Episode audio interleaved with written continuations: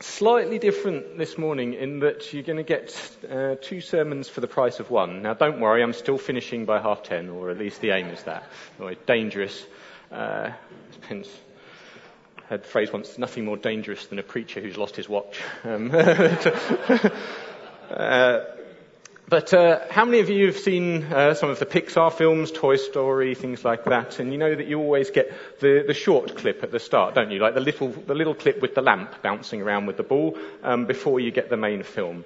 And so uh, this morning I have like a, a, a very brief uh, mini sermon for you before the main film, if that's all right. Um, so uh, I'm going to read from Luke 14.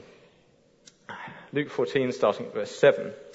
So he told a parable to those who were invited. This is Jesus speaking, by the way. When he noted how they chose the best places, saying to them, When you're invited by anyone to a wedding feast, do not sit down in the best place, lest one more honourable than you be invited by him. And he who invited you and him come and say to you, Give your place to this man. And then you begin with shame to take the lowest place. But when you're invited, Go and sit down in the lowest place, so that when he who invited you comes, he may say to you, Friend, go higher up. Then you will have glory in the presence of those who sit at the table with you. For whoever exalts himself will be humbled, and he who humbles himself will be exalted. I now present for you a modern retelling of this, uh, of, of, this teaching. Um, this is from the Passion Fruit translation.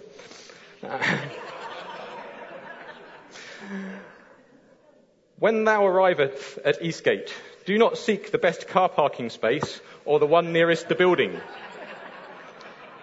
Instead, consider others above yourself and go to the space that has been ordained for you by the car parking attendant. These fellows serve you faithfully in all seasons and manage limited space with wisdom and patience. Honor them, and you yourself will be honored in your Father's eyes. Do not complain that you have to walk slightly further or that it is raining. For, for verily I say unto thee, this is Britain, and rain should not take you by surprise.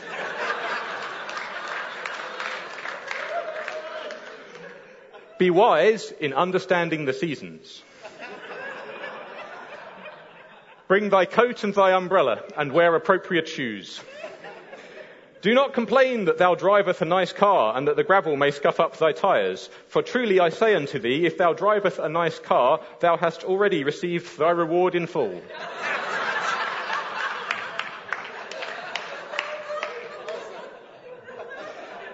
Pray unto the Lord that he will provide greater facilities for the church, including an abundance of new car parking spaces.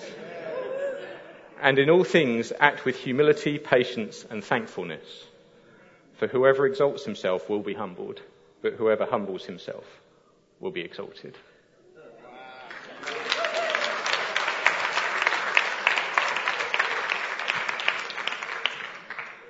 Before I get funny emails, there's not actually a passion fruit translation, and, uh, and, and that's mine. Um, we're a growing church, and it's wonderful. And many of you come from, uh, actually, in fact, from significant distances. Um, and we honour all of you for the sacrifices that you make in terms of your journey here and in terms of coming here and your commitment to being part of this family. We love that. We love absolutely each and every one of you. This church is who it is because of the people who are in it. Okay? We are a growing church with limited car parking space, and sometimes this causes frustration. And occasionally, out of people's frustration, we've had a few people that have uh, to be, put it bluntly, been a bit out of order to the car parking stewards, or uh, have actually got into arguments around where is the best place for their car to be parked. Okay? Now, before we say anything further, uh, let him who is always perfectly behaved on a Sunday cast the first car parking ticket. All right? Okay? All of us are frustrated at times, and none of us are perfect. Okay? I think if we say, our car parking stewards do an amazing job. All right, they serve faithfully, rain or shine. They are here before the meeting starts. They stay out there until after the meeting, after worship has started. Um, they faithfully do their best with the facilities that we have available. Okay, and if you find yourself, actual fact, arguing or complaining to them, it is likely that you're doing it wrong. Okay, We do realize that there are some frustrations that arise. We are trying to address that. We are looking into uh, other opportunities as to how we can expand facilities, including car parking, and we'd ask you to partner with us in that.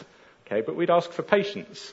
Um, and uh, in fact, if there, if there, are genuine issues, I'm not saying that you can't raise those, but you know, come talk to me if you want. The conversation might be brief. I, you know, I'm not going to lie to you, um, but uh, the, because we don't actually have the space. The car parking stewards can't create any more car parking spaces, and they are trying to manage that wisely.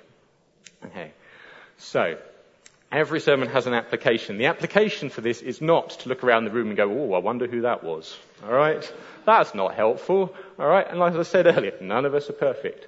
In actual fact, rather than coming in with the attitude of, okay, I mustn't grumble, and actually, you know, you're still going to come into church steaming, but now you think, oh, now I can't say anything. okay? In fact, the antidote to this is thankfulness.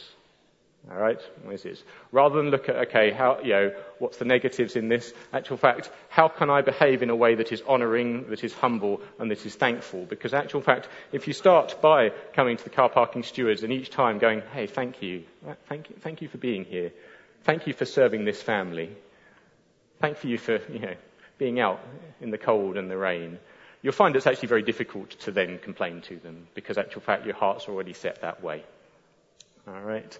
This applies, uh, you know, across the board in any aspect of church life. We're to be a thankful and a grateful people. So, um, rather than just wondering, going, okay, you know, even if it's you, and, and, again, like I say, none of us being this perfect, don't beat yourselves up. Just think, actually, how can I be thankful? How can I be encouraging? Because in actual fact, um, a good family is not just an absence of negative behaviour, it's positive behaviour. Does that make sense? All right? Okay. Don't say, wow, we, have got a great family, it's never abusive. like, that's not, that's not how, say, we've got a great family, we build one another up. We are encouraging. We are thankful. We are grateful. We are humble. Okay? That's the thing. Let's just stir ourselves just to be that people. All right. So, I'll pray on that front and then I'll move on to something completely different. Father God, we thank you for all that you've given us. Thank you for the chance that we have to worship here and the facilities that you've given us. We pray that we will steward them wisely and that you will increase our capacity. We thank you for everyone that serves in this family and we just ask that you'll help us to honour them. Thank you that they are already honoured in your sight. Amen. Amen. Bless you. Right, let's move on.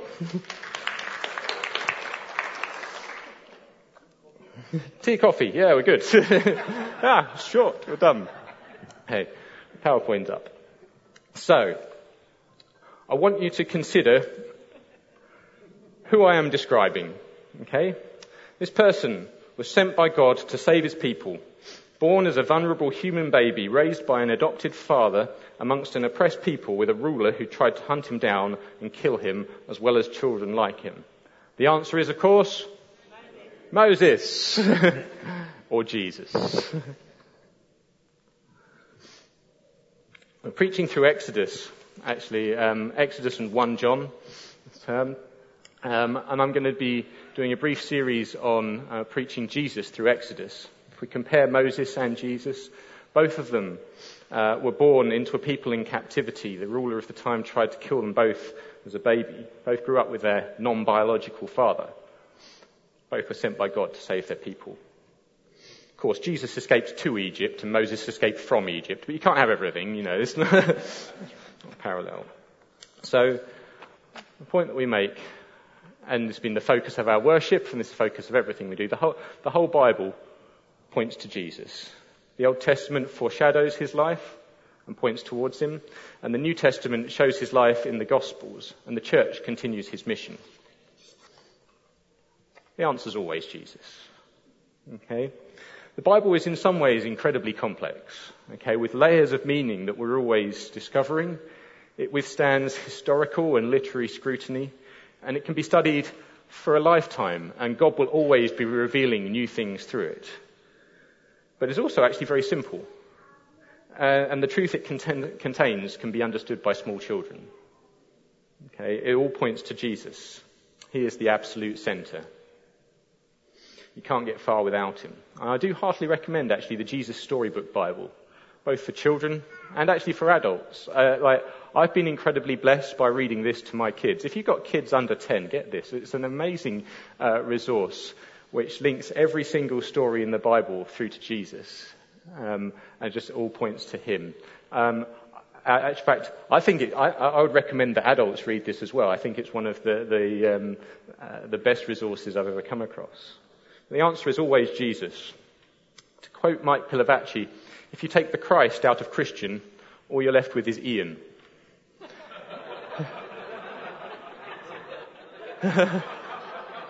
Ian, we do love you. But you are not our Lord and Saviour. Ian on his own won't get you very far. so, look at Exodus and Matthew. You're going to need to look at how God is revealed through both books. In fact, what are the common themes? What does he want to speak to us about? Okay. We're just trusting that the Holy Spirit will come and open up his word, show us what he wants to speak, and just declare his goodness. Why Matthew? Well, if we look at the target audience actually of the Gospels, so Matthew, which is the Gospel to the Jews, okay, um, written to a, a, Jewish audience in the first century. You have Mark, which is the Gospel to the Romans, which is quite kind of the action-packed kind of Gospel. It's the one that you recommend to teenagers because it's short, okay, um, and easy to read. Got Luke, which is the Gospel to the Greeks, and John, which was kind of, you know, without specific focus, kind of more of a universal approach. the focus of Matthew was that Jesus is the Messiah and that he was the fulfillment of Old Testament prophecy and that the whole of the Old Testament pointed towards him.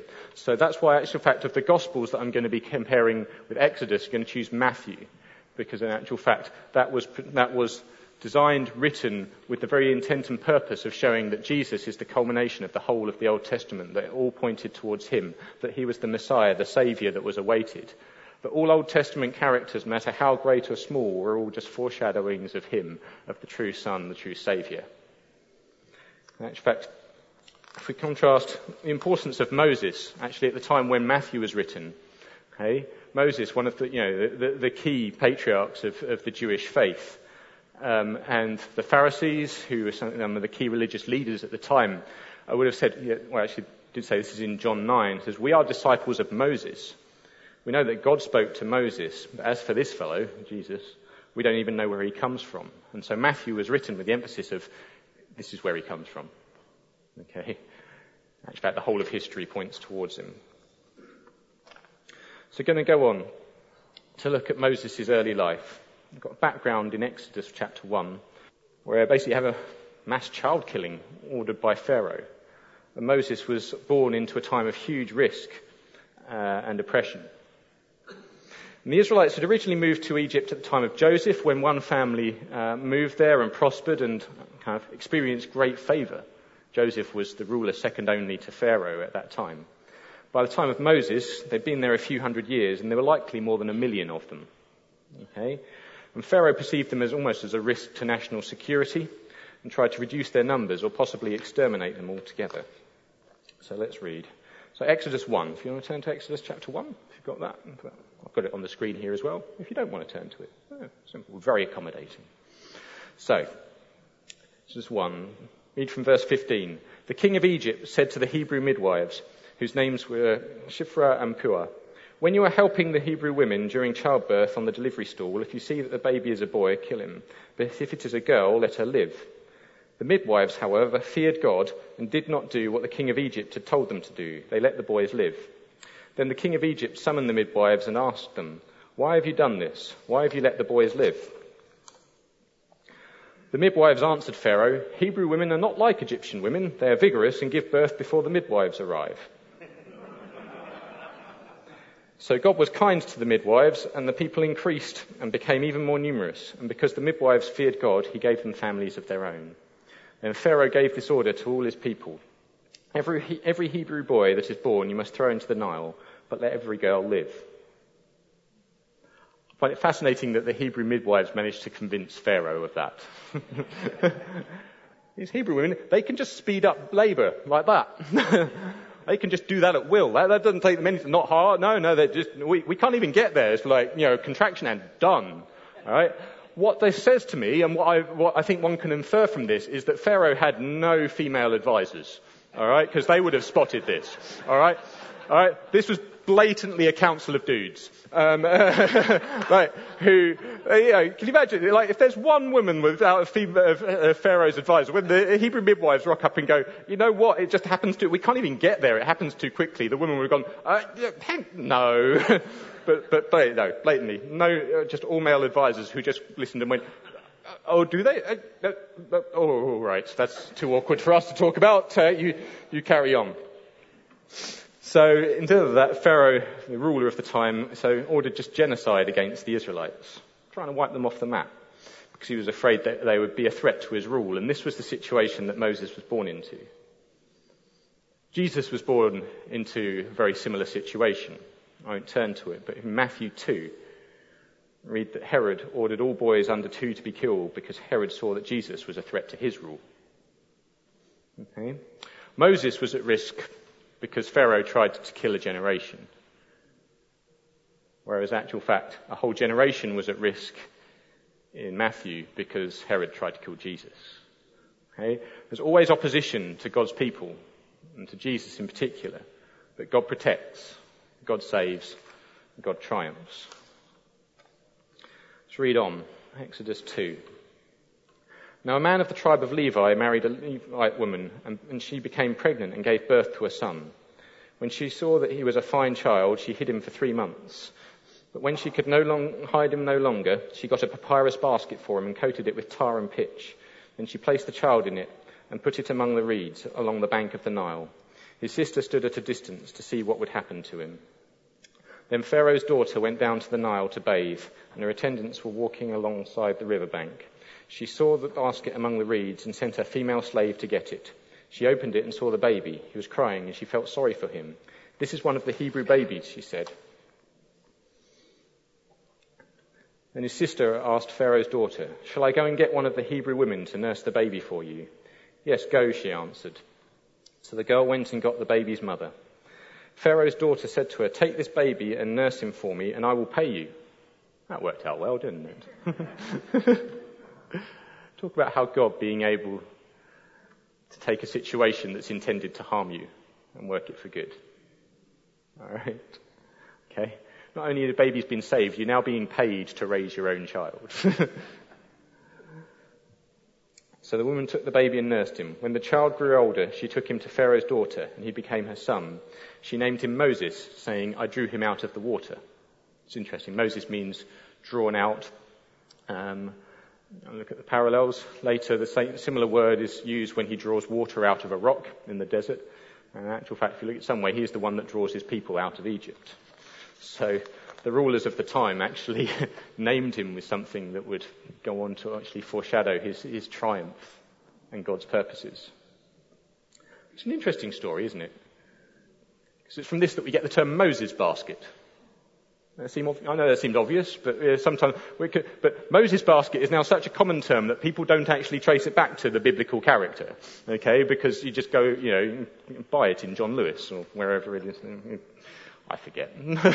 um, but we tend to think, oh, Moses basket, oh, that's a lovely thing, and it conjures up the, those warm instances. Oh, this is the first time you've brought your child home from the hospital and you place them in something nice and safe, and it sits by the end of your bed and it's lovely. What we don't tend to think of is putting your kid in a river. Alright? That's not a lovely moment. Alright? That's terrifying. And interestingly, actually, the word basket actually used is the same as the word for ark.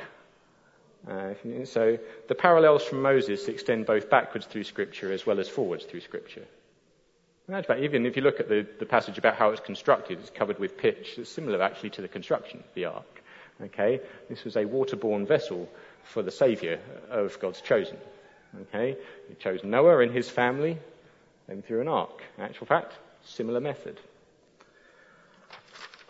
But I want you actually to put yourself in the place of Moses' mother. Alright? Imagine that situation. Imagine putting your child in a basket in a river. Okay? Imagine how terrified you would feel. Okay? Imagine the sense of, ang- of anguish at putting your child in an environment in which he was in danger and in which he might be killed. Okay? Most of us as parents have never experienced that, that degree of, of risk. But in fact, we, we, we sense that. You're a parent, you know, on the first day when you drop your child off at school, there's that sense of I'm putting them in an environment where actually I'm not there. And I don't have control over that. And there might be a risk to them. And you can see on the, you can always see on the, the playground on the, the first day of school, those that are dropping off their first child for their first day.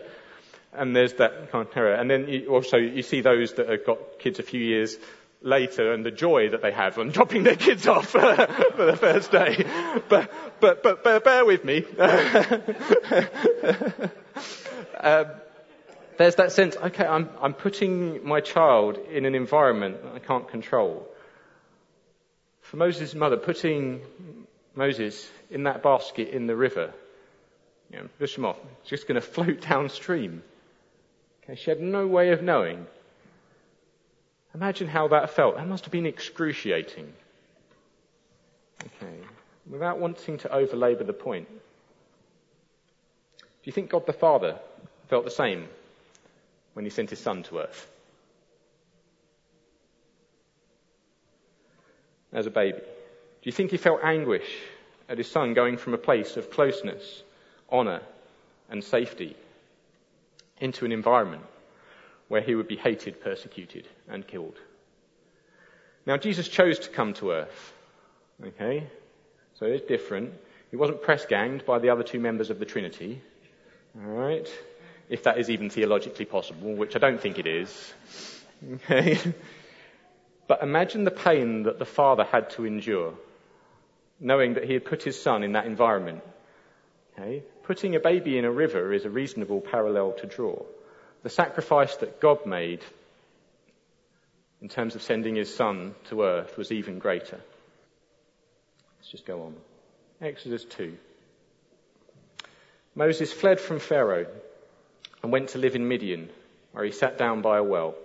Now, a priest of Midian had seven daughters, and they came to draw water and fill the troughs to water their father's flock. This is later on in Moses' life. I've obviously skipped his childhood, because um, actually I'm not told that much about his childhood. But actually, later on, he was raised in the court of Pharaoh. He was an official, and then, in actual fact, um, he defended his people because he saw uh, Egyptians oppressing his people, and he killed one of the Egyptians, and he had to flee into the desert. And so he's out. He's out of Egypt. He's on his own. He's outside of the royal court. It's just him. Just him out in Midian. And he comes across uh, these shepherdesses um, who've come to draw water. And then we read on in verse 17. It said, Some shepherds come along and drove, came along and drove them away, but Moses got up and came to their rescue and watered their flock. When the girls returned to Reuel their father, he asked them, Why have you returned so early today? They answered, An Egyptian rescued us from the shepherds. He even drew water for us and watered the flock. Now, now this was not normal behavior at the time, okay? The, the, you know, better or worse, that going and drawing the water was deemed the woman's job. Okay, they would not have expected a man to have come and helped them do that. Okay, and so Moses not only came and protected them from those that oppressed them, he then served them. Okay, this was actually it's very humble. Okay, this is Moses actually showing. Okay, yes, you know, powerful person. He's come. He's driven off a gang of, uh, a gang of baddies who wanted to kind of, I don't know, these women steal their sheep, came and driven them off. After that, you would have think, okay, he's entitled just to sit down, have a rest, bask in his triumph. I'm the man. Drove them off. Yeah.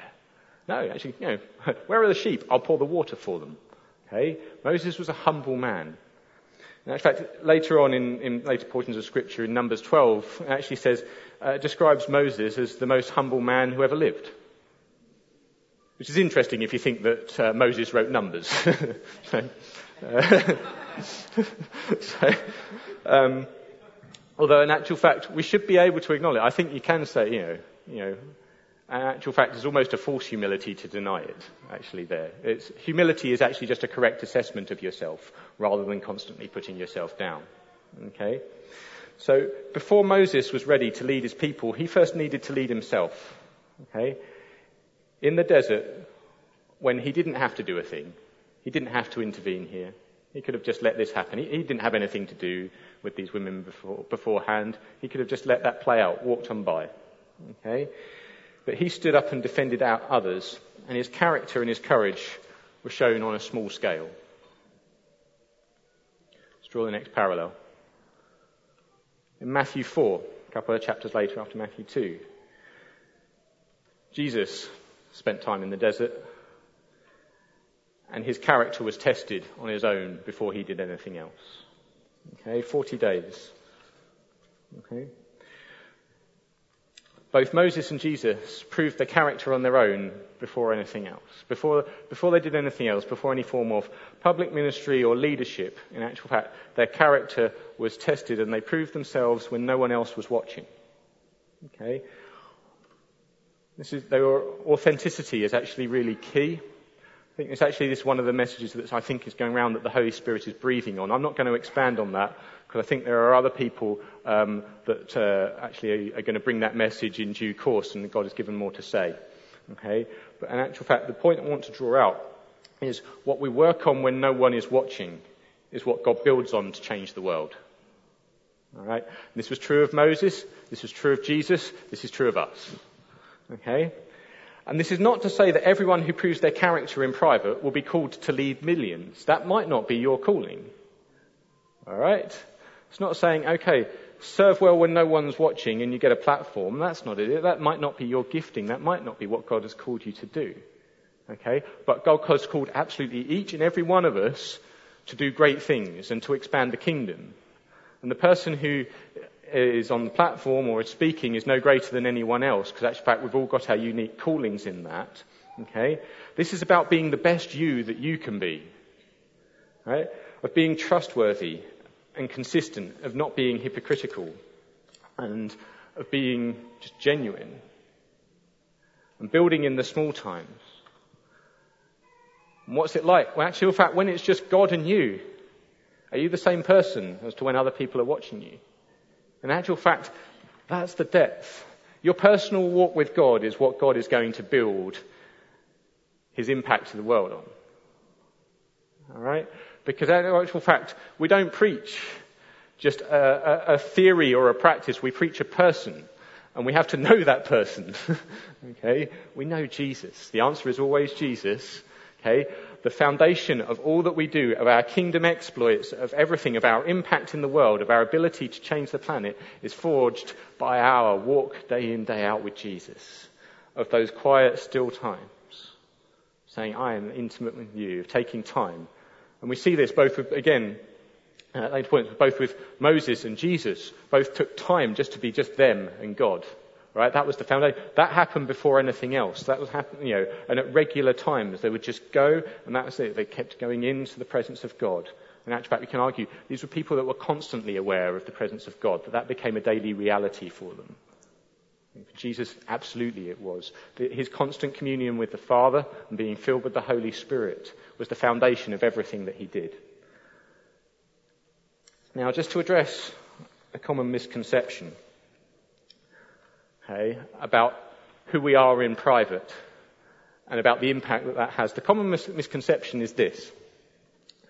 Your father watches what you do in secret so that he can disqualify you when you mess up. Because people, worry about that. Okay? That's fear.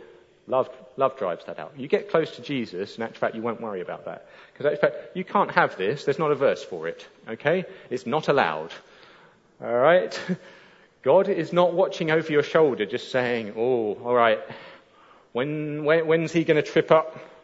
Okay, what am I going to stop him doing? Because, you know, he did that. He lost his rag with his kids this morning. Okay, no. A pox on him. all right. She's not been very patient. In fact, there was that time at work when no one was watching and she didn't quite give it her all. Did a shabby job. Okay? Ah, going to get disqualified. No, it's not there. All right? There is no verse for that. You cannot have it. Okay? And again, like I say, that is an attitude of fear. Love drives out that fear. Get close to God. Okay? This is the misconception that people have, that people actually that don't know Him. Okay? Alright? And if you don't know Him at all, and you've had that fear, He's one longing just actually to bring His love and drive that out and saying, actual fact, I'm re- looking just to rejoice over you. He is looking to celebrate you. He's looking to bless you in all that He does. Your Father knows what is done in secret and will. Let's try that again. Your Father knows what is done in secret and will reward you. Okay, He is looking to bless you. Okay, He is looking to celebrate every minor victory that you win. Everything that you do that is not spotted by anyone else. God is watching and going, that's my daughter, that's my son, they're amazing. And I am going to bless them. Every, th- every time we do something that goes unnoticed, God is looking to reward us, both in this life and in the next. Okay? So you don't have the slot machine mentality of, I do this, therefore I will get that. Okay? What we trust is that God is generous and rewards. Some of those rewards come in this life, some actually come in heaven. Okay? And in actual fact, I would suggest that most of the rewards are actually often a greater revelation of Him because He's the greater, greatest reward that we can have. Okay? Every time you do something kind for one person, every act of service, every time you put in some hard work at home just to sort out the house for you and your family, every time you're thankful to the car parking team. See what I did there?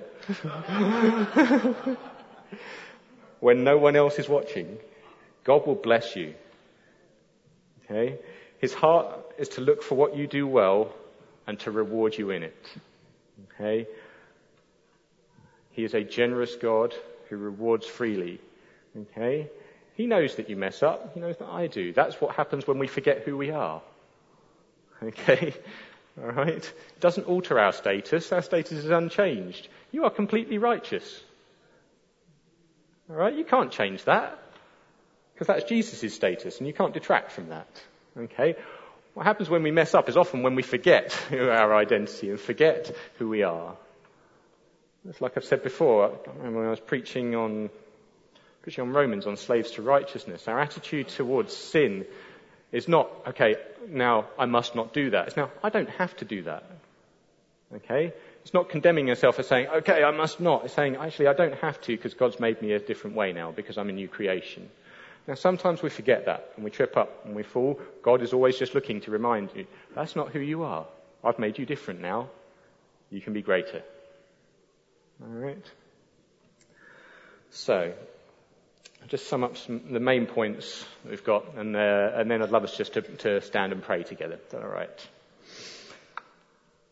Main points. So, both Jesus and Moses, born into dangerous situations, both endured hardship we looked at how the Father might have felt sending Jesus to be born as a human baby. We've seen how the key thing is how we are in private rather than when we're on display. And how the Father is looking to reward and bless us in absolutely everything that we do. And, months, and mostly, once of all, we have declared that the answer is always Jesus. We love Jesus. Very simple. As I say, the Bible has many, many, many layers. And we can spend kind of a lifetime exploring that. They all point to Jesus. They all just point to a greater revelation of Him, His character and His love for us, His grace and His blessing. Will you stand? Father God, we just thank you for your great love for us. Thank you that we are spotless in your sight through the sacrifice of your Son.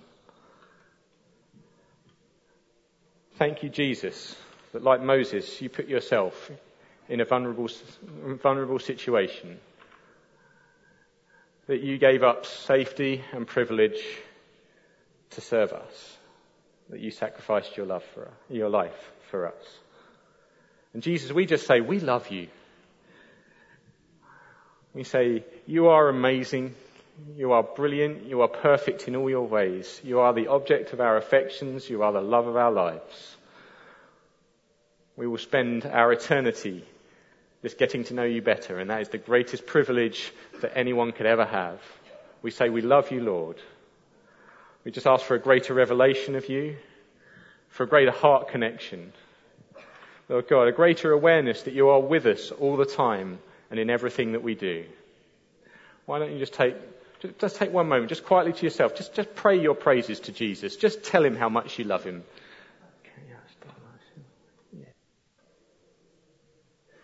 Yeah. Jesus, it's all for you. All for your glory. We worship you, Lord. Amen. Bless you guys. Love you.